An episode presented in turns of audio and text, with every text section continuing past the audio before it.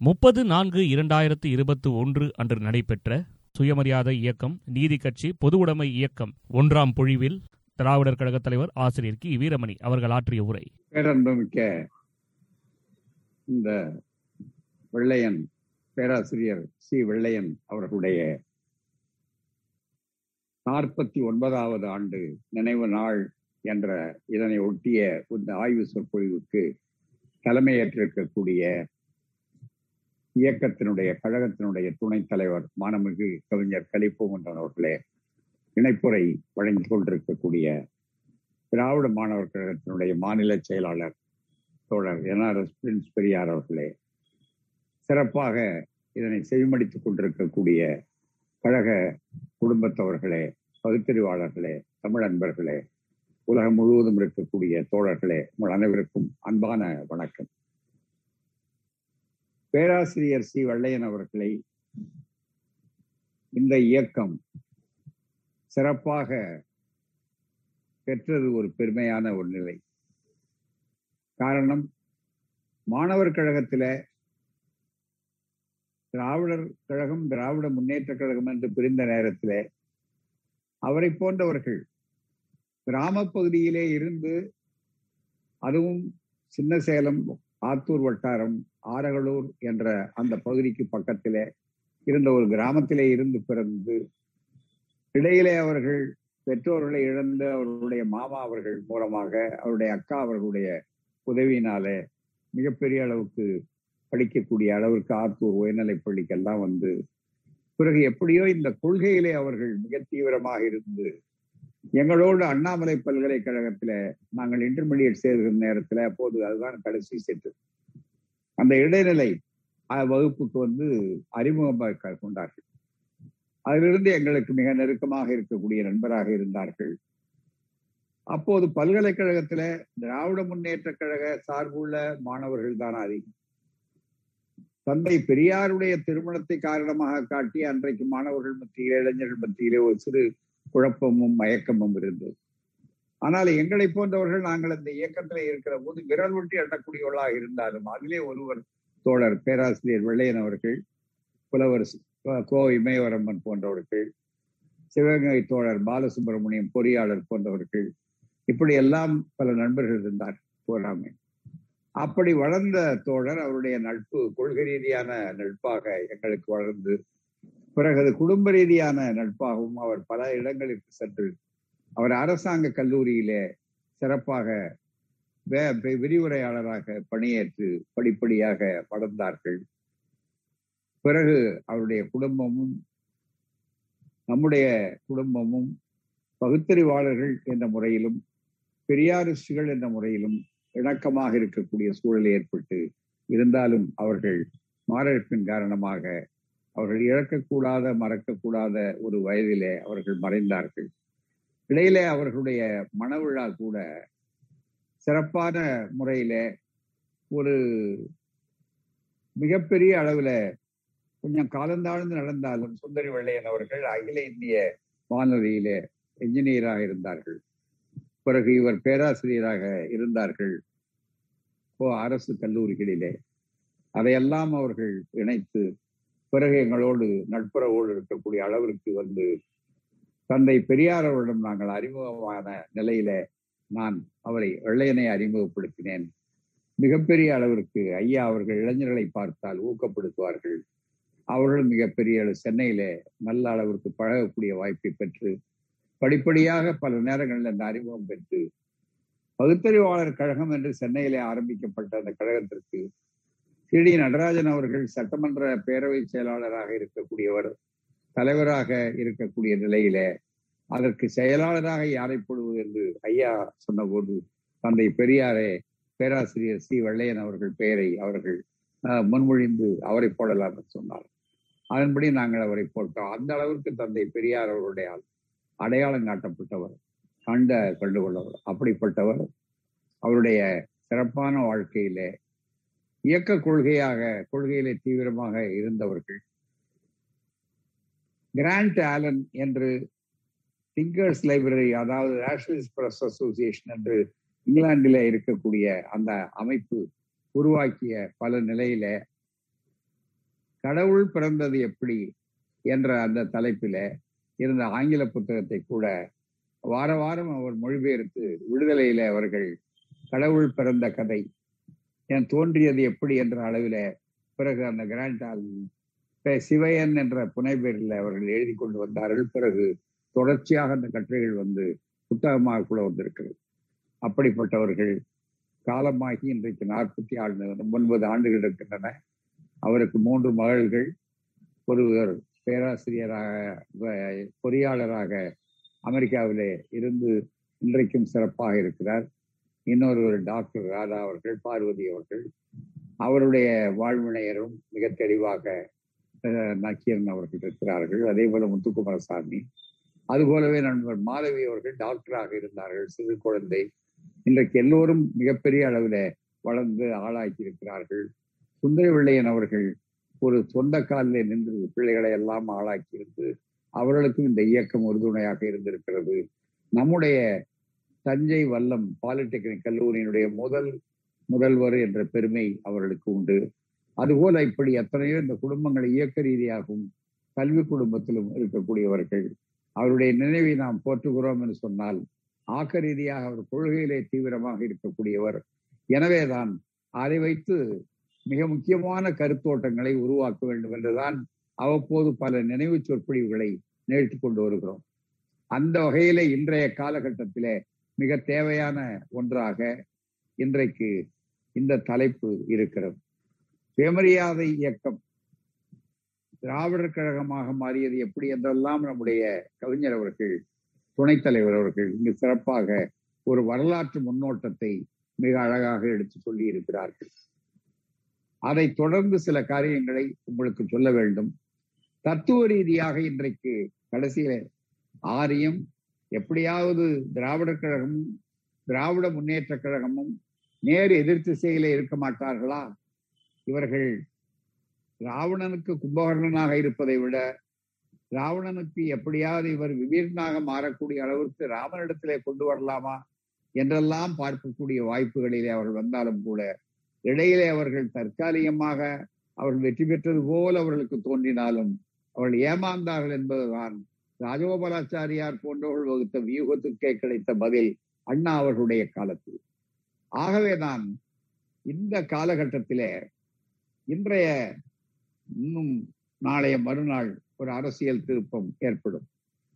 இப்படிப்பட்ட ஒரு காலகட்டத்தில மிக தெளிவாக சிந்திக்க வேண்டிய ஒரு நிலை என்னவென்றால் தந்தை பெரியாருடைய தொலைநோக்கு என்பது இருக்கிறதே எவ்வளவு ஆழ்ந்த முதிர்ச்சி இந்த சமுதாயத்தை பார்த்துக் கொள்வதற்கு என்பதை இந்த நேரத்தில் இளைஞர்களுக்கும் வரலாற்றை அறியாதவர்களுக்கும் வரலாற்றிலே எப்படிப்பட்ட திருப்பங்கள் ஏற்படும் என்று உணர முடியாதவர்களுக்கு உணர வைப்பதற்காகவும் இந்த தலைப்பு பயன்படும் என்றுதான் இந்த தலைப்பை நான் தேர்ந்தெடுத்திருக்கிறேன். அந்த வகையில சிறப்பாக கவிஞர் அவர்கள் ஒரு முன்னுரை போல எடுத்து சொன்னார் நன்றாக நீங்கள் நினைத்து பார்க்க வேண்டும். இன்றைக்கு திராவிடர் கழகமும் திராவிட முன்னேற்ற கழகமும் இரட்டைக்குழல் துப்பாக்கிகளாக இருக்கின்றனவே என்றால் இது ஏதோ சாதாரணமாக நிகழ்ந்தது அல்ல. இடையிலே எத்தனையோ சம்பவங்கள் எல்லாம் இருக்கலாம். ஆனால் அதற்கு அடிப்படையில பெரியார் அவர்களுடைய தொலைநோக்கு பெரியார் அவர்கள் தந்த புத்தி என்று நான் அடிக்கடி சொல்வதுண்டு. அந்த புத்தியை நாம் வைத்து பயன்படுத்தி சிந்தித்தோமேயானால் சரியான தெளிவான நிலைப்பாட்டை எந்த நேரத்திலும் எங்களை போன்ற எளியவர்களால் கூட எடுக்க முடியும். அதுதான் மிக முக்கியமானது. அதற்கு ஆதாரமாகத்தான் இன்றைய பல்வேறு நடப்புகள் இருக்கின்றன. காரணம் தந்தை பெரியார் தெளிவாக ஒவ்வொன்றையும் நமக்கு வகுத்து தந்திருக்கிறார்கள். நமக்கு ஒரு மயக்கத்துக்கோ அல்லது ஒரு குழப்பத்திற்கோ மனக்குழப்பத்திற்கோ இடமாளாக இடம் அளிக்காத வகையில சிறப்பாக ஐயா அவர்கள் அதை செய்திருக்கிறார்கள். எடுத்துக்காட்டாக உங்களுக்கு ஒன்றை சொல்ல வேண்டும். தந்தை பெரியார் அருமையாக சொன்னார். நான் என்றைக்கும் கட்சிக்காரனாக இருந்ததில்லை. கொள்கைக்காரனாகத்தான் இருந்திருக்கிறேன். இந்த ஒரு வரியை தந்தை பெரியார் அவர்களை பற்றியும் அவர் இயக்கத்தை நடத்திய அணுகுமுறையை பற்றி சிந்திக்கிற போதும் ஆராய்கின்ற போதும் இந்த வரியினுடைய தத்துவத்தை மற்றவர்கள் புரிந்து கொண்டால் அவர்களுக்கு மயக்கமோ குழப்பமோ ஏற்படவே ஏற்படாது. ஆனால் அதை புரிந்து கொள்ளாமல் வேண்டுமென்றே குழப்பம் செய்கிறவர்களை விட்டு விடுங்கள். தெளிவில்லாமல் நம்முடைய இளைஞர்களிலேயே அல்லது வாலிபர்களிலேயே சில பேருக்கு அப்படி அந்தந்த காலகட்டத்திலே வந்திருக்கிறது. அவரோடு இருந்தவர்களுக்கே கூட தெளிவில்லாத அளவிற்கு வந்திருக்கிறது. ஐயா அவர்களை பின்பற்றி வந்தவர்களுக்கு கூட அந்த ஒரு காலகட்டம் வந்திருக்கிறது என்று சொன்னால் இதை புரிந்து கொள்ளாத ஒரு சூழ்நிலை தான் அதைத்தான் ஐயா அவர்கள் ஒவ்வொரு காலகட்டத்திலும் தத்துவ ரீதியாகவே விளக்கி இருக்கிறார் தந்தை பெரியார் அவர்கள் அவர்களுடைய அந்த ஏட்டில எழுத்தில பேச்சில கருத்தில சிந்தனையிலே தெளிவு ஏற்பட்டு தன்னுடைய முடிவுகள் துல்லியமான முடிவுகளாக அவர் எடுப்பதற்கு காரணமே காரண காரியம் அவர் ஒரு சமூக விஞ்ஞானி. காரணம் காரியம். விளைவுகள். அது மட்டுமல்ல முடிவுகளை அவர்கள் கண்டறிகிற நேரத்துல யார் என்ன சொல்லுவார்கள் என்று விஞ்ஞானிக்கு அதை பற்றி கவலை இல்லை. உலகம் உருண்டை என்பதை கண்டறிந்தால் அல்லது ஒரு கிருமிதான் காரணம் என்று சொன்னால் மற்றவர்கள் ஏற்றாலும் ஏற்காவிட்டாலும் தூற்றா தூற்றினாலும் தூற்றாவிட்டாலும் அதை பற்றி கவலை இல்லை. நாம் நம்முடைய போக்குக்கே போக வேண்டும். ஏனென்றால் கண்டுபிடிக்கப்பட்ட அறிவியல் பூர்வமான உண்மை. இன்றைக்கு ஏற்கப்படாவிட்டால் நாளைக்கு ஒரு காலத்தில் ஏற்கப்படும். இதற்காக நாம் எந்த கஷ்டங்களை விலை கொடுத்தாக வேண்டும் என்பதுதான் விஞ்ஞான பார்வை விஞ்ஞானிகளுடைய வாழ்க்கை முறை. அதற்காக பலர் பலியாக ஆக்கப்பட்டிருக்கிறார். அதுபோலத்தான் தந்தை பெரியார் அவர்களுடைய சிந்தனைகள் இருக்கிறது. இதை நீங்கள் எண்ணி பார்க்க வேண்டும். இன்னொன்றையும் இந்த நேரத்தில் சுட்டி காட்ட வேண்டும். குறுகிய காலத்துல பல்வேறு செய்திகளை ஒருங்கிணைத்து சொல்ல வேண்டியதனால் அங்கங்கு அங்கங்கு சில நேரங்களிலே வேகமாக தாண்டி தாண்டி செல்ல வேண்டிய சூழல் இருக்கும். இது அறிவார்ந்த அரங்கம். ஆகவே நீங்கள் என்னை பின்பற்றுவீர்கள் வருவீர்கள் என்றுதான் எனக்கு தெளிவாக தெரியும். அந்த வகையில அண்ணா அவர்கள் அறுபத்தி ஏழுல மிகப்பெரிய வெற்றியை பெற்று வருகிற நேரத்தில் ஆட்சியாளர் அவரை பார்த்து கேட்கிறார்கள். நீங்கள் பத்தாண்டு காலத்திலே ஒரு ஆட்சியை ஒரு அரசியல் கட்சியை ஆரம்பித்து அந்த அரசியல் கட்சி ஒரு முதல் கட்டத்திலே தேர்தலுக்கு நிற்காமல் இருந்து பிறகு ஐம்பத்தி ஏழுல இருந்து அறுபத்தி ஏழு பத்தாண்டு காலம் தேர்தலில் நின்று இரண்டொரு தேர்தலில் பெரும் தோல்வியையும் சந்தித்து பிறகு ஆட்சியே பிடிக்கக்கூடிய அளவுக்கு வந்து விட்டீர்களே இது இதற்கு என்ன காரணம் என்று சொன்னார். அந்த இடத்திலே தான் அறிஞர் அண்ணாவின் சிறப்பு இருக்கிறது. அண்ணா அவர்கள் அழகாக சொன்னார்.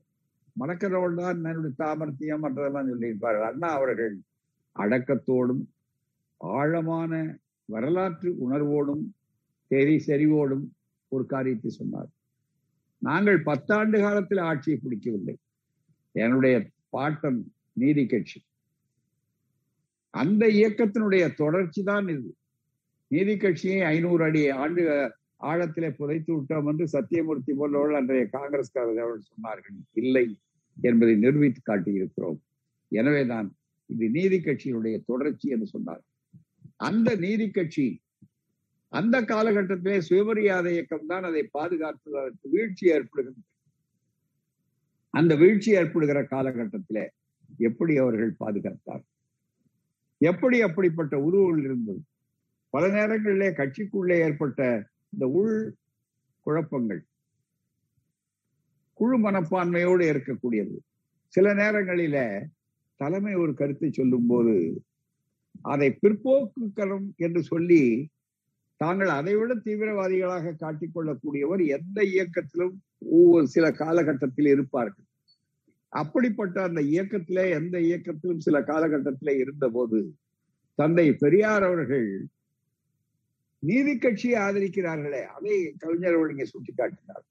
அந்த நீதி கட்சி பிற்போக்காக இருக்கிறத அது பணக்காரர் கட்சி என்று மேலெழுந்த வாரியாகத்தான் நீதி கட்சியை பற்றி சாதாரண பாமரத்தன்மை உள்ளவர்களும் பார்ப்பனர்கள் சாமர்த்தியமாக தங்களுடைய ஊடகங்களில் எப்படி நீதி கட்சியினுடைய அடிப்படை கொள்கையை அவர்கள் உள்வாங்கி அது தங்களுடைய ஆதிக்கத்தை குலைத்து விடுகிறது என்பதை உள்ளே வைத்துக் கொண்டு வெளியே போலித்தனமான காரணங்களை இன்றைக்கு எப்படி ஊழல் அது இது என்று சொல்லி எப்படியாவது திராவிட இயக்கத்தை அழித்து விடலாம் என்று ஒன்றை முன்னாலே வைக்கிறார்களோ அதே போன்ற தந்திரத்தை அன்றைக்கும் அவர்கள் செய்த நேரத்தில் வெவ்வேறு காரணங்களை சொன்னார்கள்.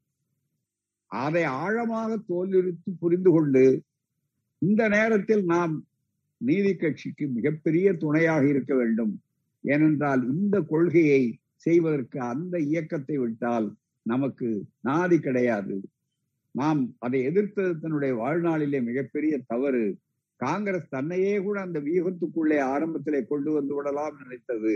உள்ளே நுழைந்த நான் புரிந்து கொண்டு வெளியே வந்து விட்டேன் என்று தந்தை பெரியார் அவர்கள் சொன்னது மட்டுமல்ல அவர்கள் அந்த விளக்கத்தை சொல்லுகிறார்.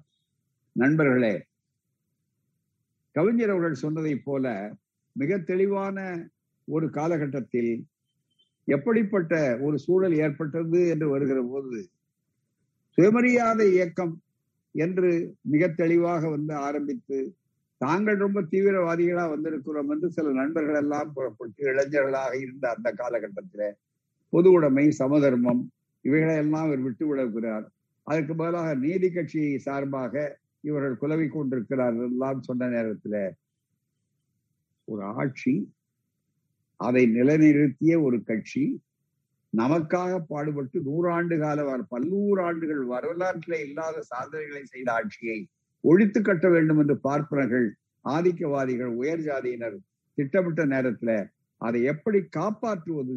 அதை விட்டால் நமக்கு நாதி இல்லை என்பதை மிக தெளிவாக உணர்ந்து கொண்டு தந்தை பெரியார் எப்படிப்பட்ட வியூகத்தையும் வகுத்து தெளிவான சிந்தனைகளை வைத்தார்கள் என்பதை இங்கே எண்ணி பார்க்க வேண்டும் ஆயிரத்தி தொள்ளாயிரத்தி முப்பத்தி மூன்றில மிக தெளிவு முப்பத்தி ஒன்றிலே இந்த கருத்துக்களை தெளிவாக முப்பத்தி மன்னிக்க வேண்டும். முப்பத்தி ஆறாவது ஆண்டிலே இந்த கருத்தை அவர்கள் தெளிவான ஒரு ஆய்வு கருத்து மாதிரி எடுத்து சொல்லியிருக்கிறார். தந்தை பெரியார்கள் குடியரசுல தலையங்கம் எழுதுவார்கள். தலையங்கம் எழுதும் போது தலையங்கத்துல அது கையெழுத்து இருக்காது அதற்கு பதிலாக மாறாக மூன்றாவது நபர் எழுதுவது மாதிரி தலையங்கத்தினுடைய அமைப்புல அவரே எழுதினாலும் கூட அவரை பற்றிய குறிப்புகள் கூட அதில் இடம்பெறும். அவருடைய நிலைப்பாட்டை பற்றி விளக்கம் விளக்கப்படுத்துவார்கள். அப்படியெல்லாம் வருகிற போது இங்கே சில கருத்துக்களை தெளிவாக நினைக்க வேண்டும். அதில ஈவேரா விளக்கம் என்ற தலைப்பில தெளிவாக பொது உடைமை பிரச்சாரத்தை நிறுத்தி கொண்டதற்கு காரணம் என்பதையெல்லாம் பற்றி சொல்லுகிற நேரத்தில் திரைக்கு எழுதியிருக்கிறார். பத்து மூன்று. அதோடு கூடவே சுயமரியாதை இயக்கத்தின் வேலை திட்டம் இன்னது என்பது பற்றி பத்து மூன்று ஆயிரத்தி தொள்ளாயிரத்தி முப்பத்தி ஐந்தாம் தேதி குடியரசில் விளக்கி இருக்கிறார். இதையே திருச்சி ஜில்லா சுயமரியாதை மாநாட்டிலும் விளக்கமாக எடுத்து கூறியிருக்கிறார். பொது உடைமை பிரச்சாரம் சம்பந்தமாக இதற்கு மேல் சமாதானம் கூற முடியாது என்றெல்லாம் சொல்லிக் கொண்டு வருகிற நேரத்தில். எஸ்சிஸ் கட்சி ஆதரித்ததை குற்றம் சொல்லுகிற நேரத்தில் விளக்கம் சொல்லுகிறார். அன்றைய விளக்கம் இன்றைய நாளைய அரசியலுக்கும் தெளிவு என்ற காரணத்தால் தான் இந்த தலைப்பு இன்றைக்கு தேர்ந்தெடுக்கப்பட்டிருக்கிறது. அந்த வகையில இந்த பகுதியை எல்லோரும் கூர்ந்து கவனியுங்கள். தந்தை பெரியார் குடியரசுல முப்பத்தி ஆறிலே மிக தெளிவாக எழுதுகின்ற அந்த பகுதியில இருந்து நான் இதை படிக்கிறேன் சுட்டி காட்டுகிறேன் இருபத்தி ஒன்பது மூன்று மார்ச் அதுல ஆயிரத்தி தொள்ளாயிரத்தி முப்பத்தி ஆறு அதுல எழுதுகின்றார்கள் சரியாக. அதுல இருக்கக்கூடிய என்ன சொல்லு ஜஸ்டிஸ் கட்சியை ஆதரிக்க வேண்டிய ஜஸ்டிஸ் கட்சிக்கும் சுயமரியாதை இயக்கத்துக்கும் எப்படி தொடர்பு? எப்படிப்பட்ட உறவு? இது தெளிவாக இருந்தால் திராவிடர் கழகம் திராவிட முன்னேற்ற கழகம் என்று இன்றைய சூழலில் ஒரு சமுதாய இயக்கம் இன்னொன்று ஒரு அரசியல் கட்சி இந்த இரண்டுக்கும் இருக்கக்கூடிய அந்த சூழல்களை ஒரு பக்கத்துல நீங்கள் திரைப்படம் ஓடுவதை போல ஓடிக்கொண்டே அதை சிந்தித்துக் கொண்டே இந்த கருத்தை கேளுங்கள். அதுதான் மிக முக்கியமானது. ஜஸ்டிஸ் கட்சியை ஆதரிக்க வேண்டியது நமது கடமை என உணர்வதாக பெரியார் அவர்கள் சுமார் பதினைந்து வருஷமாகவே சொல்லி வருகிறார். அதாவது ஆயிரத்தி தொள்ளாயிரத்தி இருபதுல இருந்து பதினைந்து வருஷம் தான் முப்பத்தி அஞ்சுல சொல்றாரு. அப்போ பதினைந்து வருஷமா என்றால் இருபதிலிருந்தே சொல்லிக் கொண்டு இருக்கிறார் என்றால் காங்கிரஸில் இருந்த போது அதுக்கு அடையாளம் தான் நீதி கட்சியில பணக்கல் அரசர் அவர்கள் பானக்கல் அரசர் அவர்கள் இந்து அறநிலைய பாதுகாப்பு துறை சட்டத்தை பார்ப்பனருடைய சத்தியமூர்த்திகளுடைய கடுமையான ஒரு எதிர்ப்புக்கிடையில நிறைவேற்றுகிறார். அதுல கோயில் பெருச்சாளிகள் கொள்ளையடித்தது பார்ப்பனர்கள் கொள்ளையடித்தது எல்லாம் எடுத்து தணிக்கை முறைக்கு கொண்டு வந்து விட்டார். இன்றைக்கு அது திரும்பி வருகிறது. ஒரு பக்கம் ஈஷா இன்னொரு பக்கம் சுப்பிரமணிய சாமி இன்னொரு பக்கம் சில அனாமதேயங்கள். இவைகள் எல்லாவற்றும் சேர்ந்து கொண்டு கோயில்களை மீட்போம் பக்தர்களே வாருங்கள் என்று மீண்டும் கொள்ளைக்கு நாங்கள் என்று ஒரு கொள்ளை கூட்டம் பார்ப்பன கொள்ளை கூட்டம் பகற்கொள்ளை கூட்டம் மாதிரி முன்னாலே அடித்துக் கொண்டிருந்தவர்கள் நீதி கட்சிக்கு முன்னாலே ஆயிரத்தி தொள்ளாயிரத்தி இருபதுக்கு முன்னாலே இருந்த நிலை வடநாட்டில் இங்க ஆர் எஸ் எஸ் அமைப்பு வைத்து உத்தரகாண்ட் போன்ற மாநிலங்களிலே செய்து விட்டார்கள். இங்கே அதை சிறப்பாக செய்ய வேண்டும் நினைக்கிற நேரத்திலே தான் நாங்கள் அந்த வரியிலே சொல்லுகிறார் பதினைந்து வருஷமாகவே கூறி வருகிறார். அன்றியும் ஆக ஏன் அப்போது எவ்வளவு பெரிய தொலைநோக்கு நினைத்து பார்க்க? காங்கிரஸ் கட்சியில இருந்து கொண்டு இவர் நீதி கட்சி ஆதரிக்கிறார் என்ன ஆமா அப்பதான் சொன்னார் நான் எனக்கு கொள்கை நல்ல கொள்கையை அந்த எதிர்கட்சிக்காரங்க செய்யக்கூடாதா? அப்பதான் பார்ப்பனருடைய சூழ்ச்சி முடிந்தது. டயர் என்ற வார்த்தையை பெரியாரை பற்றி பயன்படுத்திய நேரத்துல அதை கடுமையாக கண்டித்தார். பேராசிரியர் இறையன் அவர்கள் இந்த இடத்தை எல்லாம் விளக்கமாக எடுத்து பல கூட்டங்களிலே பேசியிருக்கிறார். அப்படிப்பட்ட ஒரு சூழ்நிலையில அதுல இங்கே தெளிவாக சொல்லவும் எஸ்எஸ் கட்சி ஆதரிக்க வேண்டிய தமது கடமை எனக்கு உணர்வதாக பெரியார் சுமார் பதினைந்து வருஷமாகவே கூறி வருகிறார்.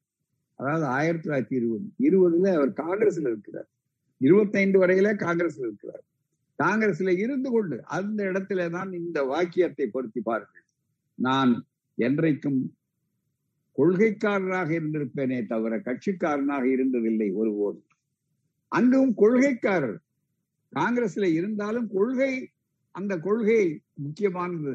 அதை செய்பவர் யார் என்பது முக்கியமல்ல. எப்பொருள் யார் யார் வாய் கேட்கிறோம் எப்பொருள் எத்தன்மை தாயினம்? அந்த கருத்தில கொண்டு வருகின்ற நேரத்தில் இதை சொல்லுகிறார். அதோடு அன்றியும் ஜஸ்டிஸ் கட்சி ஏழை மக்கள் தீண்டப்படாத மக்கள் சமூக வாழ்வில் பிற்படுத்தப்பட்ட மக்கள் ஆகியோருடைய கட்சி என்பதாக உணர்கிறார். யார்? பெரியார் உணர்கிறார். ஜஸ்டிஸ் கட்சி நல்ல கவனிங்க. ஏழை மக்கள் ஒண்ணு. தீண்டப்படாத மக்கள் அன்றைக்கு அழைக்கப்பட்ட மக்கள் சமூக வாழ்வில் பிற்படுத்தப்பட்ட மக்கள் ஆகியவர்களின் கட்சி.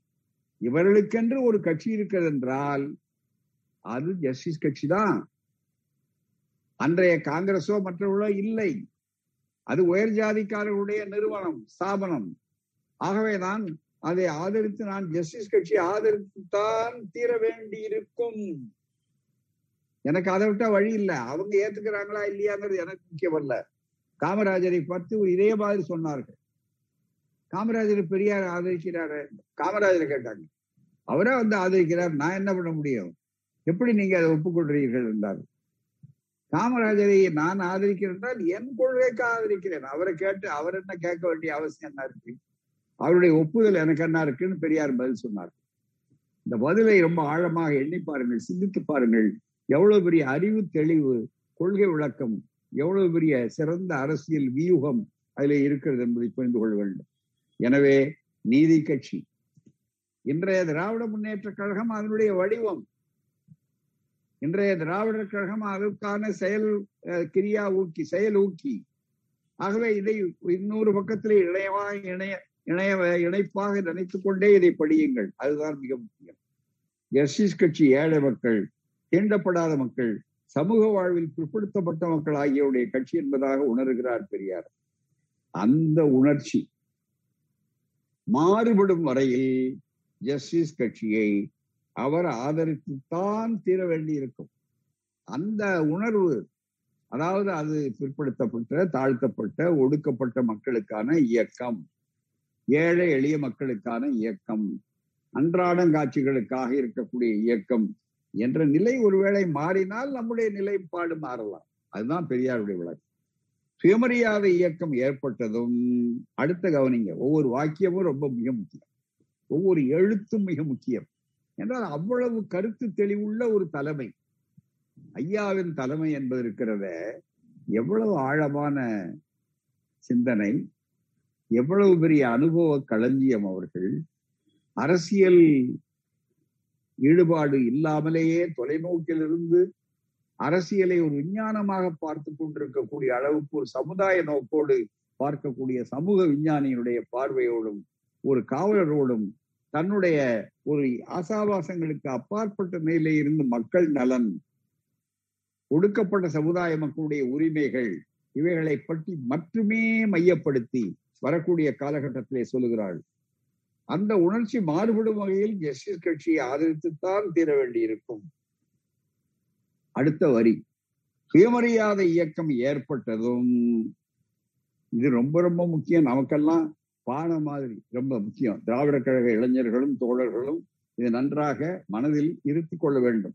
சுயமரியாதை இயக்கம் ஏற்பட்டதும் அது பல கொள்கைகளை கொண்டு இருப்பதும் எஸ்எஸ் கட்சி கொள்கைக்கு உதவி செய்வதற்காகவும் தானே ஒழிய வேறில்லை. எவ்வளவு எந்த எந்த எல்லைக்கு போயிருக்காரு பாருங்க. நான் அதை ஏற்படுத்தினதுக்கே காரணம். ஏற்பட்டது ஆயிரத்தி தொள்ளாயிரத்தி இருபத்தி ஆறுல. இருபத்தி ஐந்து இறுதியில காங்கிரஸ் இருந்து வெளியே வந்து சுயமரியாதை இயக்கம் அதிகாரபூர்வமா அதுக்கு முன்னாலேயே தொடங்கி விட்டது.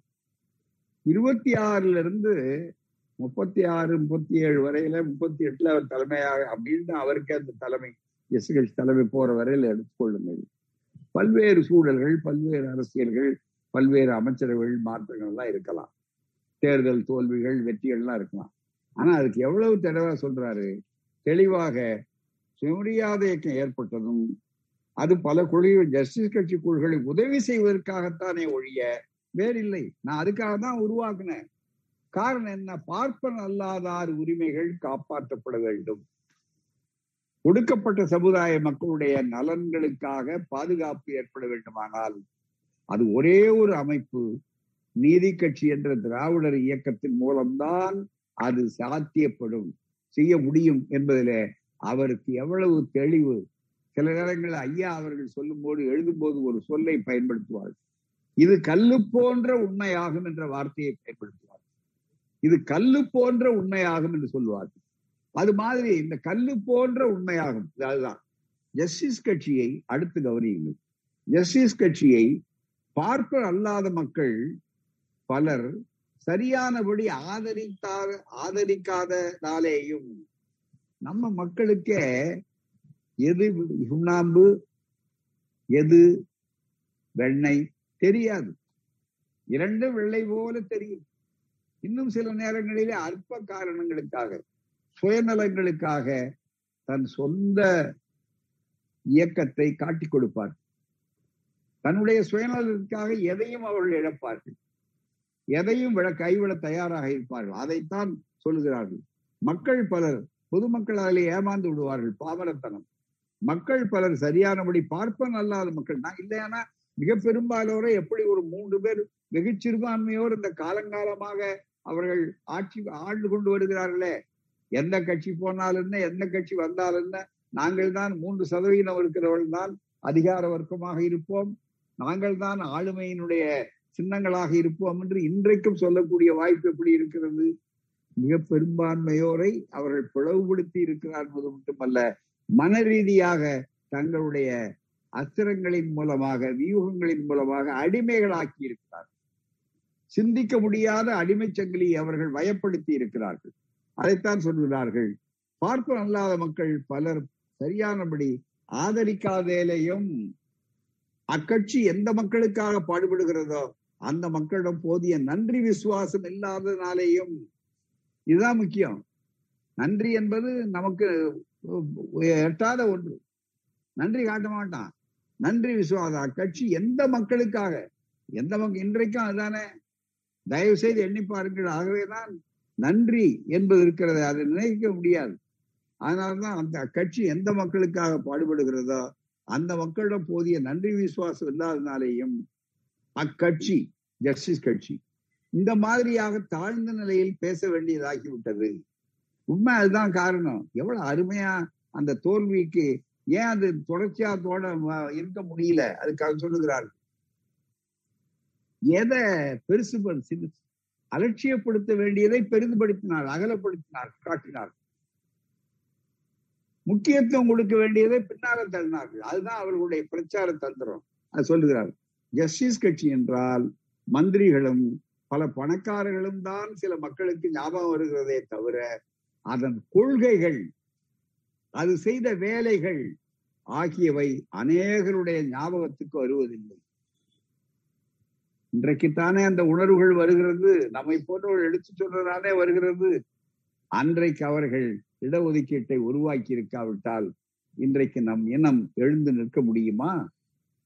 அன்றைக்கு சுயமரியாதை இயக்கம் அவர்களை ஆதரித்த காரணத்தால் தானே இன்றைக்கு நம்முடைய தோளில் துண்டு தொங்குகிறது. முழங்காலுக்கு கீழே வேட்டி இருக்கிறது. இதையெல்லாம் எண்ணி பார்க்க வேண்டாமா? எனவே நான் அக்கட்சி இந்த மாதிரியான தாழ்ந்த நிலையில் பேச வேண்டியதாகிவிட்டது. ஜஸ்டிஸ் கட்சி என்றால் வந்துடும் அநேகருடைய ஞாபகத்தில் அதன் கொள்கைகள் அது செய்த வேலைகள் இந்த ரெண்டும் சாதாரணம் அல்ல வரலாற்றில் எவரும் செய்ய முடியாதது. ஏனென்றால் ஆதிக்கத்தை வீழ்த்தியது. அதனால வீழ்த்தப்பட்டவர்கள் யார்? அவர்கள் இவர்களை விலைக்கு வாங்கி விட்டார்கள் மயக்கத்தை உண்டாக்கி விட்டார். ஆகியவள் அநேகருடைய ஞாபகத்துக்கு இதன் காரணம் பாமர மக்களின் என்ன காரணம்? ஐயா சொல்றாரு. எவ்வளவு அழகா சொல்றாரு பாருங்க. இதுதான் அரசியல் பாடம்.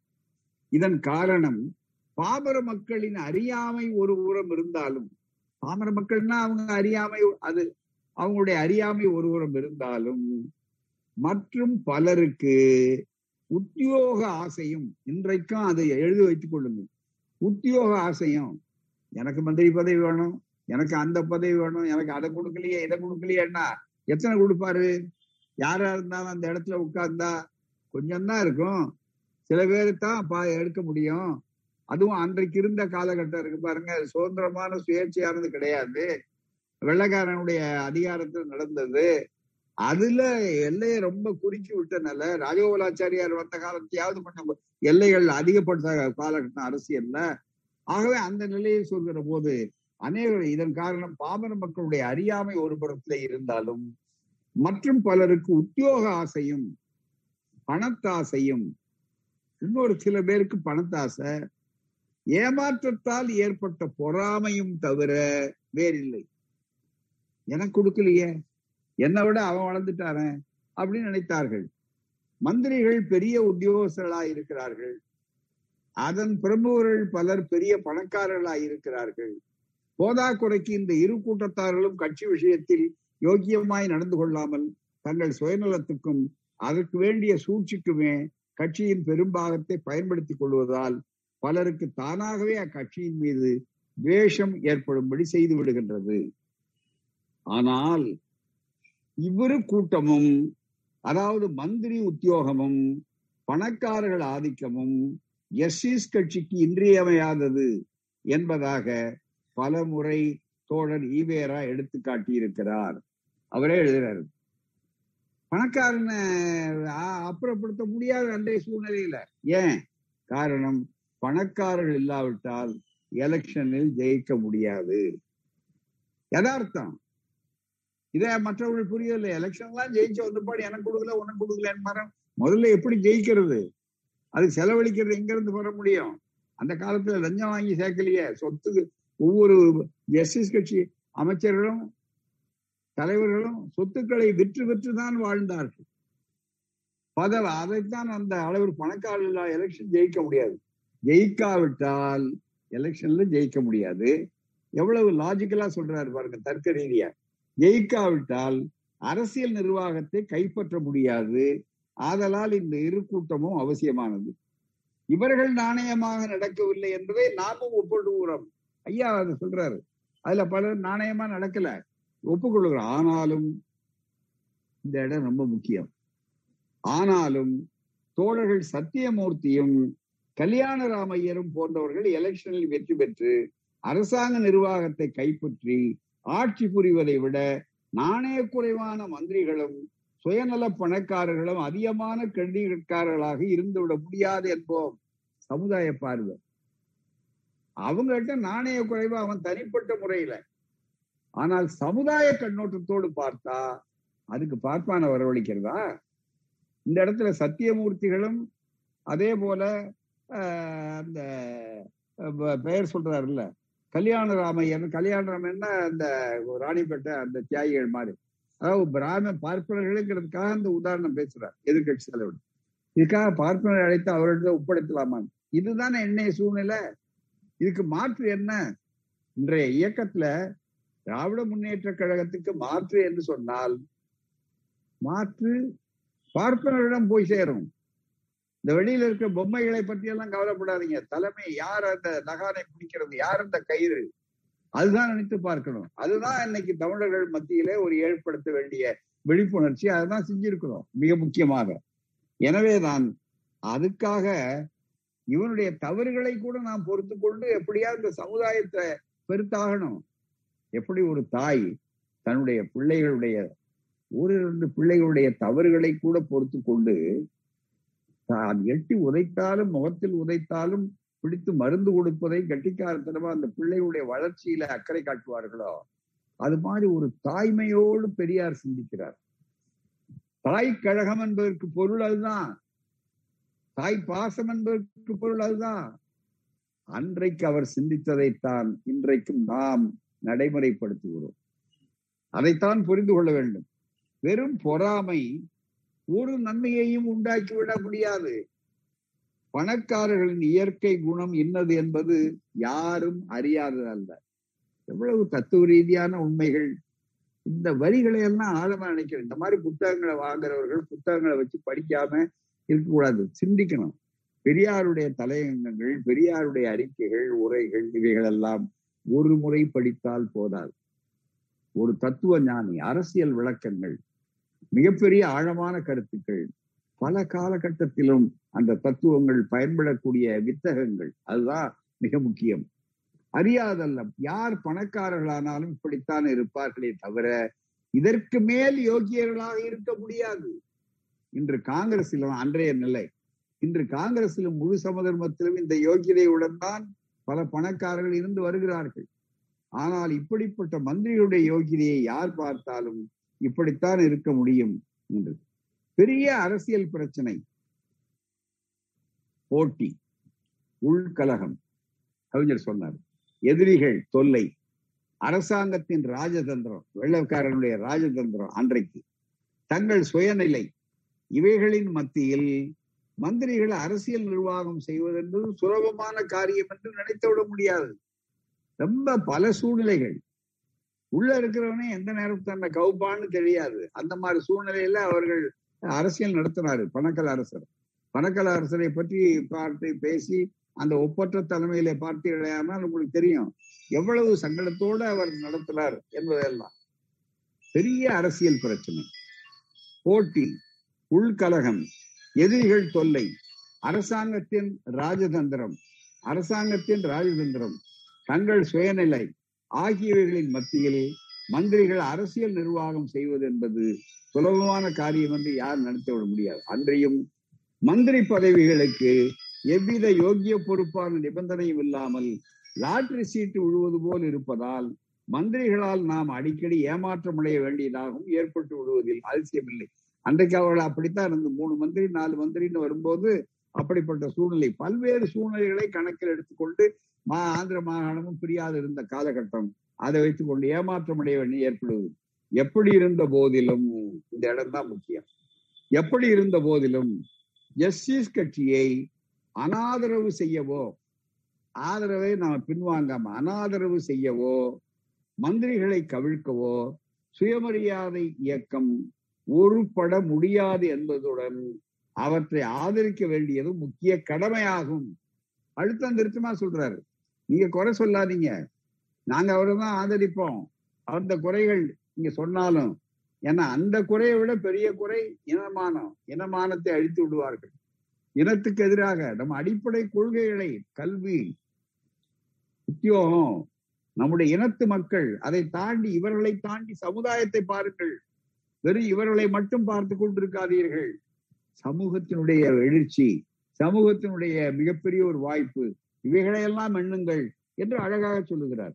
சொல்லிவிட்டு தன்னுடைய மிகப்பெரிய அளவுக்கு தன் மீது சுமத்தப்பட்ட குற்றங்கள் இவைகளுக்கெல்லாம் பதில் சொல்லுவார்கள். அந்த பகுதிகள் எல்லாம் நிறைய இருக்கிறது. நீங்கள் அதை படித்துக் கொள்ளலாம். கடைசியாக அவர் ஒரு பகுதி சொல்லுகிறார். இன்னொரு தத்துவத்தை சொல்லுகிறார். என் மீது யாரும் குறை சொன்னாங்க? என்ன மீது அவ்வளவு சுலபமா என்னுடைய கருங்க சொல்ல முடியாது.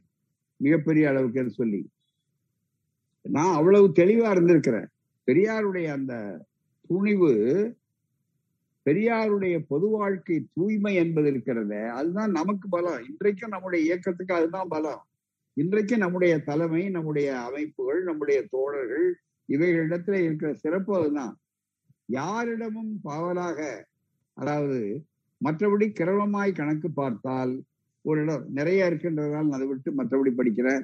யாராவது முழுமையா இதை படித்து தெரிந்து கொள்ளணும் ஐரோப்பாவில் பெரியார் என்ற அந்த புத்தகத்துல முன்னூறு பக்கத்துல முன்னூத்தி நாலுல இருந்து முன்னூத்தி பத்து வரையில இருக்கக்கூடிய பகுதி இந்த கட்டுரை இடப்பட்டிருக்கிறது அதை நீங்கள் தனியாக வாங்கி படிக்கலாம்.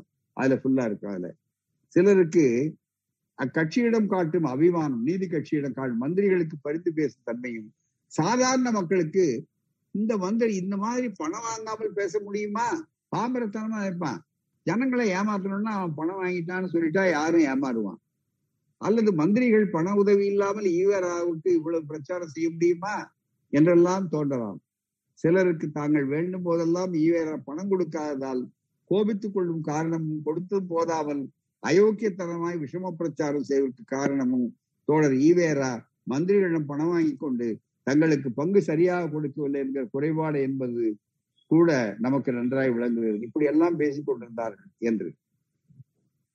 அதே நேரத்தில் தன்னை பொறுத்தவரையில் உண்மையிலேயே சில தோழர்கள் தவறுதலாய் கருதி கொண்டிருக்கிறார் என்பதற்காகவே இதை எழுதுகிறோம். பெரியார் எவ்வளவு மனநொந்து எழுதுகிறார் பாருங்கள். பேசியிருக்கிறார் அதை நினைத்து பார்க்க வேண்டும் கூட இருந்தவருடைய குற்றச்சாட்டு. அதை சொல்லுகிறார். யாரிடமும் பணம் வாங்காமலும் இந்த இடம் ரொம்ப மிக முக்கியம். யாரிடமும் பணம் வாங்காமலும் சுயநலத்துக்கு ஒரு காரியம் செய்து கொள்ளாமலும் இருக்கிற ஒருவன் இதுதாங்க நமக்கு பாடம். இதுதான் நம்முடைய இயக்கத்தை நடத்தக்கூடியவர்களுக்கு அரசியல் பாடம். யாரிடமும் பணம் வாங்காமலும் சுயநலத்துக்கு ஒரு காரியமும் செய்து கொள்ளாமலும் இருக்கிற ஒருவன் எப்போதும் எதற்கும் பயப்பட வேண்டியதில்லை என்பதோடு அவனுக்கு எவ்வித குறைவும் வராது என்பது தோழர் ஈவேராவின் முடிந்த முடிவாகும். இதுதாங்க நமக்கு அரசியல் பாடம். இயக்கத்தை நடத்தக்கூடிய பாடம். மறுபடியும் சொல்றேன். யாரிடமும் பணம் வாங்காமலும் ஒன்று சுயநலத்துக்கு ஒரு காரியம் செய்து கொள்ளாமல் பொது நலத்துக்கு நீங்க எதை வேணாலும் செய்யலாம். பொது நலத்துக்கு எவ்வளவு வேணாலும் போராடலாம். பொது நலத்துக்காக நீங்கள் எதை வேண்டுமானாலும் விட்டு கொடுத்து சாதிக்கலாம். சுயநலத்துக்கு ஒரு காரியம் செய்து கொள்ளாமல் இருக்கிற ஒருவன் எப்போதும் எதற்கும் பயப்பட வேண்டியதில்லை. எப்போதும் எதற்கும் பயப்பட வேண்டியதில்லை. இதுதான் நமக்கு பெரிய பாதுகாப்பு. இதுதான் நமக்கு உடை கவசம் இதுதான் நமக்கு கேடயம். இதுதான் நமக்கு வாழ் எல்லாமே. என்பதோடு அவனுக்கு எவ்வித குறையும் வராது. இந்த காரணத்தினாலேயே பொது வாழ்க்கையில இருக்கிறவர்களுக்கு ரொம்ப முக்கியம். கொள்கைக்காரர்களுக்கு இது ஒரு இலக்கணம். அதுதான். இந்த காரணத்தினாலேயே அவர் யாரையும் நான் சொல்லுகிறபடி கேட்டால் கேள். இல்லாவிட்டால் போ என்று என்றும் நான் அப்படித்தான் செய்வேன் என்று சொல்லவும் தனது கொள்கையையும் இஷ்டத்தையும் யாருக்கும் அடிமைப்படுத்தாமல் இருக்கவும் முடிந்து வருகின்றது. பெரியார் எப்படி ஒரு சர்வாதிகாரியா இருக்கிறாரு? இப்படிதான் செய்வேன். இருந்தா இஷ்டம் இருந்தா இரு இல்லைன்னா போ அப்படின்னு சொல்லக்கூடிய துணிச்சல் ஏன்? அவர் யார்கிட்டையும் கை நீட்டி பணம் வாங்கினது இல்லை அது மட்டுமல்ல சுயநலத்துக்குன்னு அவர் காரியம் செய்யல. அப்ப அதனால அவர் யாருக்கும் பயப்பட வேண்டிய அவசியம் இல்லை இந்த இயக்கம் தோழர் ஈவேராவுக்கு ஒரு ஜீவன மார்க்கமோ சுயநல லாபமோ புகழுக்கு என்று இல்லாமல் வெறும் பொதுநல காரியத்துக்காகவே நடத்துகிறார். இது அன்னைக்கு அவருக்கு மட்டும் இல்லைங்க. இயக்கத்தை இன்றும் இனியும் நடத்தக்கூடியவர்களுக்கு எடுத்த வகுப்பு. அதைத்தான் இங்க இந்த நேரத்திலே பயன்படுத்த வேண்டும். ஒரு பேராசிரியருடைய நினைவு சொற்பொழிவை ஏன் வைத்திருக்கோம் என்றால் பேராசிரியருக்கெல்லாம் பேராசிரியரான தமிழகத்தின் முதல் பேராசிரியர் என்று அண்ணாவால் வர்ணிக்கப்பட்ட தந்தை பெரியார் அரசியல் வகுப்பெடுத்து பொது வாழ்க்கையில இருக்கிறவர்களுக்கு வகுப்பெடுத்து சொல்லுகிறார். இந்த இயக்கம் தோழர் ஈவேராவுக்கு ஒரு ஜீவன மார்க்கமோ சுயநல லாபமோ புகழுக்கோ என்று இல்லாமல் பெரும் பொதுநல காரியத்துக்காகவே அவர் நடத்துகிறார். அதுவும் அடுத்த கட்டம் ரொம்ப மிக முக்கியம். அதுவும் அவரது ஜீவன் உள்ள வரை உயிர் மூச்சடங்குகிற வரை அவரது ஜீவன் உள்ள வரை ஒரு நேர்மையும் பொதுநல பயனும் உள்ள ஏதாவது வேலையை செய்ய வேண்டுமே என்பதற்காகவே செய்கிறாரே ஒழிய மற்றபடி இன்ன காரியத்தை சாதிப்பதற்காக கடவுளால் அனுப்பப்பட்டவர் என்பதற்காகவோ அல்லது அதை செய்துதான் அதை செய்துதான் முடிக்க வேண்டும் என்கிற அவதாரத்தன்மைக்காகவோ வீரத்தன்மைக்காகவோ அவர் அவ்வாறு வேலைகளை செய்யவில்லை. அன்றியும் இந்த பாடம் ரொம்ப மிக முக்கியம். இந்த வரி அன்றியும் அவர் ஒரு காரிய வீரரை தவிர வெறும் கொள்கை வீரர் அல்ல வெறும் வாயால கொள்கையை பேசிட்டு ஜம்பம் பேசிட்டு கடைசி நேரத்துல கீழே விழுந்து போறவர்ல. இன்றைக்கு நினைச்சு பாருங்க. பெரியாரிடம் தீவிரம் பேசியவர்கள் இன்றைக்கு எங்கே இருந்தார்கள்? அவருடைய வரலாறு என்ன? கடைசி வரை இயக்க அவர் ஆரம்பித்த முயற்சிகளை தொடர முடிந்ததா? அவருடைய முயற்சிகள் ஏன் தோற்று போனது? ஏன் பெரியாரிடமே அவர்கள் வரவேண்டிய காலகட்டம் வந்தது? பெரியாரிடமே அடையாளம் தெரியாத அளவுக்கு ஆக்கப்பட்டார்கள். பெரியார் அவர்களை விழுந்தவர்களை மீண்டும் தூக்கி எழுந்து நிறுத்தக்கூடிய கட்டமெல்லாம் இப்படி விலகி போனவர்கள் பலருக்கு உண்டு. அதில் மிகப்பெரிய அளவிற்கு சிறப்பாக உணர்ந்து வந்து பெரியாருடைய காலடியிலே தன் வெற்றிக்கணியை வைத்த ஒரே ஒருவர் அண்ணா அவர்கள் தான் என்றால் பெரியாருடைய பலம் மக்கள் பலம் பெரியாருடைய பலம் என்பது அனுபவத்தினுடைய மீது கட்டப்பட்ட ஒரு பெரிய பாறாங்கொள் பாராங்கல்லை கொண்ட பாறைகளை கொண்ட கற்கோட்டை என்பதை நன்றாக உணர்ந்தவர்கள் அண்ணா ஒருவர் தான் ஆகவேதான் அவர்கள் அதிலே ரொம்ப தெளிவாக இருந்தார் திருச்சிக்கு அவர்கள் சென்ற வேண்டும். தான் பெற்ற வெற்றியை உடனடியாக வைக்க வேண்டும். பதினெட்டு ஆண்டு கால பிரிவு தன்னை எதிர்த்தார் முன்னாள் வரையிலே. எதிர்த்தால் கொள்கை ரீதியான போராட்டம் இருந்தவர் நான் இப்படி போனேன் என்றால் எனக்கு அரசியல் வியூகம் அது. எனவே இரண்டும் அந்தந்த காலகட்டத்திற்கு அவர்களுடைய நிலைப்பாட்டின் படிப்பா சரியான ஒரு நிலைப்பாடு. என்னுடைய கண்ணோட்டத்திலே எனக்கு அன்றைய தேவை அது. அவருடைய கண்ணோட்டத்தில் அவர் சமரசம் செய்து கொள்ளாத கொள்கை வீரர். ஆகவே அதை சுட்டி காட்டினார் எதிர்காலத்தில் நின்றார் என்பதை அவரும் தெளிவாக புரிந்து கொள்ளக்கூடிய நிலையிலே வந்ததோடு தான் எப்படி அன்றைக்கு சுயமரியாதை இயக்கம் முழுக்க முழுக்க நீதி கட்சியை ஆதரிப்பதை தவிர அதற்காகவே தோற்றுவிக்கப்பட்டது என்பதை போல இருந்தார்களே என்பதை தவிர வேறு கிடையாது. எனவே இந்த பாடம் சாதாரணமான பாடம் அல்ல. கொள்கைக்கு அன்றியும் அவர் காரிய வீரரே தவிர கொள்கை வீரர் அல்ல. கொள்கையை சொல்பவர்கள் வண்டி வண்டியாக இருக்கிறார்கள். கொள்கையை பேசலாம். எல்லா கொள்கை எல்லாம் அந்த கொள்கை இந்த கொள்கை அது அப்படி நடக்கணும் இப்படி நடக்கணும். சில பேர் பாத்தீங்கன்னா இயக்கத்துல செயல்பட மாட்டாங்க. கருத்து தானம் ஏராளமா செய்வாங்க. இந்த கருத்து தானம் செய்யக்கூடியவர்கள்னு நான் வேடிக்கையா சொல்றது. அது அப்படி இருக்கணுங்க. இப்படி செய்யணுங்க அப்படி செய்யணுங்க. உங்க பங்களிப்பு என்ன? அப்படின்ற கேள்வி கேட்டக்கூடாது அவர்கிட்ட. ஆனா இதையெல்லாம் பேச தெரியாதவர்கள் செயல்பட்டு கொண்டே இருப்பார்கள். அவர்கள் எந்த துரும்பையும் எதிர்பார்ப்பதில்லை. அவர்கள் தங்களால் முடிந்ததை இயக்கத்துக்கு கொடுத்து கொண்டிருப்பார்கள். அது உழைப்பாக இருக்கலாம் ஒரு ரூபாயாக இருக்கலாம் அல்லது அவர்களுடைய ஆதரவாக இருக்கலாம் எதுவாக வேண்டுமானால் இருக்கலாம் அதுதான். அன்றியும் அவர் காரிய வீரரே தவிர கொள்கை வீரர் அல்ல.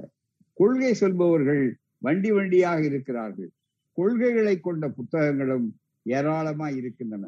சிறிது காரியமாவது செய்ய சௌரியமாய் இருந்தால் செய்துவிட்டு போவதுதான் மேலே ஒழிய ஏதாவது பேசக்கூடாது. சிறிது காரியமாவது செய்ய சௌரியமாய் இருந்தால் செய்துவிட்டு போவதுதான் மேலே ஒழிய மேல். கொள்கைகளை மாத்திரம் சொல்லிவிட்டு ஜெயிலுக்கு போவது மேலானது ஆகிவிடாது நான் ஜெயிலுக்கு போனேன்னெல்லாம் சொல்லக்கூடாது பெருசா. சில பேர் அதையே பெருமையா எடுத்துக்கொண்டு நான் அப்படி இப்படி வேகமாக போனேன்னு சொல்லக்கூடிய அளவிற்கு அதிதீவிரம் பேசக்கூடிய எந்த கட்சியிலையும் இது ஒரு அடையாளம். ஆகையால் தான் காரியத்தில் சாத்தியமானதையே எவ்வளவோ எதிர்ப்புகளுக்கும் தொல்லைக்கும் இடையில் செய்ய முயற்சிக்கிறார். இதற்கு பெயர் கோழை என்றாலும் துரோகம் என்றாலும் அவருக்கு கவலை இல்லை. நீங்க எந்த பேரை வேணாலும் வச்சு என்ன திட்டிட்டு போங்க. வசவ மாதிரி பேருங்க. எனக்கு அதை பத்தி கவலை இல்லை. என்று சொல்லிவிட்டு கவலை இல்லை. கோழை என்பது செய்வதற்கு சௌரியமுள்ள காரியங்களை விட்டு விட்டு ஓடுவதே ஆகும். எது உண்மையான கோழைத்தனம்? செய்வதற்கு சௌரியமுள்ள காரியங்களை விட்டு விட்டு ஓடுவதே ஆகும். துரோகம் என்பது மக்களுக்கு தொல்லை கொடுத்து விட்டு சுயநலத்துக்கு பின்வாங்குவதாகும் இன்று அவருக்கு செய்வதற்கு சௌரியமுள்ள காரியம் எதையும் விட்டு விட்டு ஓடவில்லை. இரண்டாவதாக இந்த இயக்கத்தை கவனிக்கணும். இரண்டாவதாக யாரிடத்தில் எவ்வித வாக்குறுதி கொடுத்தோ இந்த இடத்தையும் கவனிங்க. யாரிடத்தில் எவ்வித வாக்குறுதி கொடுத்தோ கடுகளவாவது தன் சுயநலத்துக்கு பிரதி பிரயோஜனம் அடைந்தோ வேறு எந்த சுயநல காரியத்துக்கோ ஆசைப்பட்டு பின்வாங்கி விடவில்லை. எதுக்கு? நமக்கு அவருக்கு இருக்கிற தெளிவு எவ்வளவு பாருங்க. இந்த மாதிரி யாரிடத்துலயாவது நான் வாக்குறுதி கொடுத்துருக்கேன்னா நான் உங்களுக்கு இந்த காரியம் செய்வேன்னு ஏதாவது அண்டர்ஸ்டாண்டிங் அப்படின்னு சொல்லக்கூடிய அளவுக்கு இருக்கிறதா? கடுகளவாவது தன் சுயநலத்துக்கு பிரதி பிரயோஜனம் அடைந்த அதுக்கு அந்த பலனை வாங்கிட்டு வேறு எந்த சுயநல காரியத்தை ஆசைப்பட்டு பின்வாங்கி விடவில்லை. ஆகையால் பாமர மக்கள் என்ன நினைப்பார்கள் என்றோ ஐயோ பா மக்கள் இப்படி பேசுவாங்களே அப்படி அதை பத்தி என்னைக்கும் பெரியார் கவலைப்படுறதில்லை திருமணத்தப்ப ரொம்ப ஒரே வரியில சொன்னார் எனக்கு இந்த நாட்டு மக்களை பத்தி எல்லாம் நல்லா தெரியும். ஆகா இயக்கமே போயிடும் அப்படின்னு. எனக்கு தெரியும் மக்களை பத்தி. பாமர மக்கள் என்ன நினைச்சா அவளுக்கு அறிவை உண்டாக்குறதுக்கு தானே நான் வந்திருக்கிறேன். தெளிவா சொன்னேன் பாமர மக்கள் என்ன நினைப்பார்கள் என்றோ பண்டித மக்கள் என்ன நினைப்பார்கள் என்றோ எவ்வளவு அழகா. சரி பாமர மக்கள் பத்தி இல்ல பண்டித மக்கள் இன்னும் மோசம் அவர்கள் பண்டித மக்கள் நினைப்பார்கள் என்றோ அடுத்த கட்டம் ஒரு தலைமைக்கு இதுதான் ரொம்ப மிக முக்கியம். அடுத்து ஒரு இயக்கத்தை நடத்துவதற்கு இதுதான் முக்கியம். பாமர மக்கள் என்ன நினைப்பார்கள் என்றோ பண்டித மக்கள் என்ன நினைப்பார்கள் என்றோ கூட்டு தோழர்கள் என்ன நினைப்பார்களோ கூட்டு தோழர்கள் என்ன நினைப்பார்களோ என்றோ பயந்து கஷ்டப்படுவது துணி உடைமை ஆகாது. அது ஒருபோதும் துணி உடைமை ஆகாது செயல்படுறவனுக்கு துணி உடைமை ரொம்ப மிக முக்கியம். பெரியாருடைய தனி உடைமை அந்த துணி உடைமை அதுதான் மிக முக்கியம். அந்த துணி உடைமை என்பது இருக்கிறத கருத்தொருமித்தவர்களுடன் கலந்து தொண்டாற்றுவதே துணி உடைமையும் அறிவுடைமையும் ஆகும். அதற்கு தெளிவு. கருத்து கருத்து உடையவர்கள் கருத்தொருமித்தவர்களுடன் கலந்து தொண்டாற்றுவதே துணிவுடைமையும் அறிவுடைமையும் ஆகும். கருத்தொருமித்தவர்களே அவரது உயிர் தோழர்கள். கருத்தொருமித்தவர்களே அவரது உயிர் தோழர்கள். கருத்து வேறுபாடு உடையவர்கள் மற்றவர்களே ஆவார்கள் என்று கூறி இதை முடிக்கிறோம் என்று இந்த தலையங்கத்தில் இருக்கிறது. ஆகவே நண்பர்களே இந்த தலைப்பில் இன்றைக்கு இந்த அளவுக்குத்தான் நம்மால் பயணம் செய்ய முடிந்திருக்கிறது. அடுத்த பகுதி தான் மிக முக்கியம். அதை இன்னொரு நாளைக்கு தான் வைக்கணும். ஏன்னா காலம் ஆகிவிட்டது இதுக்கு மேல உங்களையும் நான் காக்க விரும்ப வைக்கல ரெண்டாவது இதை செரிமானம் செய்து கொள்ள வேண்டியது மிக மிக முக்கியமான ஒரு கட்டம். எனவேதான் இன்றைக்கு இதை நீங்கள் அசை போட்டு பாருங்கள். அதற்கு அடுத்தடுத்த செய்திகளை நாம் இன்னொரு இரண்டு ஒரு சொற்பொழிவுகளிலே முடிக்க வேண்டும். இது இயக்கத்தினுடைய எதிர்காலத்தை கருதியும் நிகழ்காலத்தை கருதியும் சிறப்பாக இருக்கும். காரணம் ஐயா அவர்கள் கடந்த காலத்தில் எப்படி பாடம் எடுத்தார்களோ அது காலத்தை வென்ற பாடங்கள் காலத்தை வென்ற தாண்டிய அறிவுரைகள் என்றைக்கு நமக்கு போதனைகள். எனவேதான் அந்த போதனைகளை சாதனைகளாக்க வேண்டுமானால் நாம் நம்மை பக்குவப்படுத்த வேண்டும். நம் மனதை நாமே உழுது கொள்ள வேண்டும். நாம் அசை போட வேண்டும். எது களை எடுக்க வேண்டும் எது பயிர் என்று பிரித்து பார்த்து தெரிய வேண்டும். அது மிக முக்கியம். ஆகவேதான் நான் இந்த தலைப்பை முழுமையாக முடிக்கவில்லை. இந்த அளவோடு இன்றைக்கு நிறுத்துகிறேன். வாய்ப்பு இருக்கும்போது தொடர்ச்சியாக இதை தொடர்வோம். நன்றி வணக்கம். வாழ்க பெரியார் வளர்க்க பகுத்தன்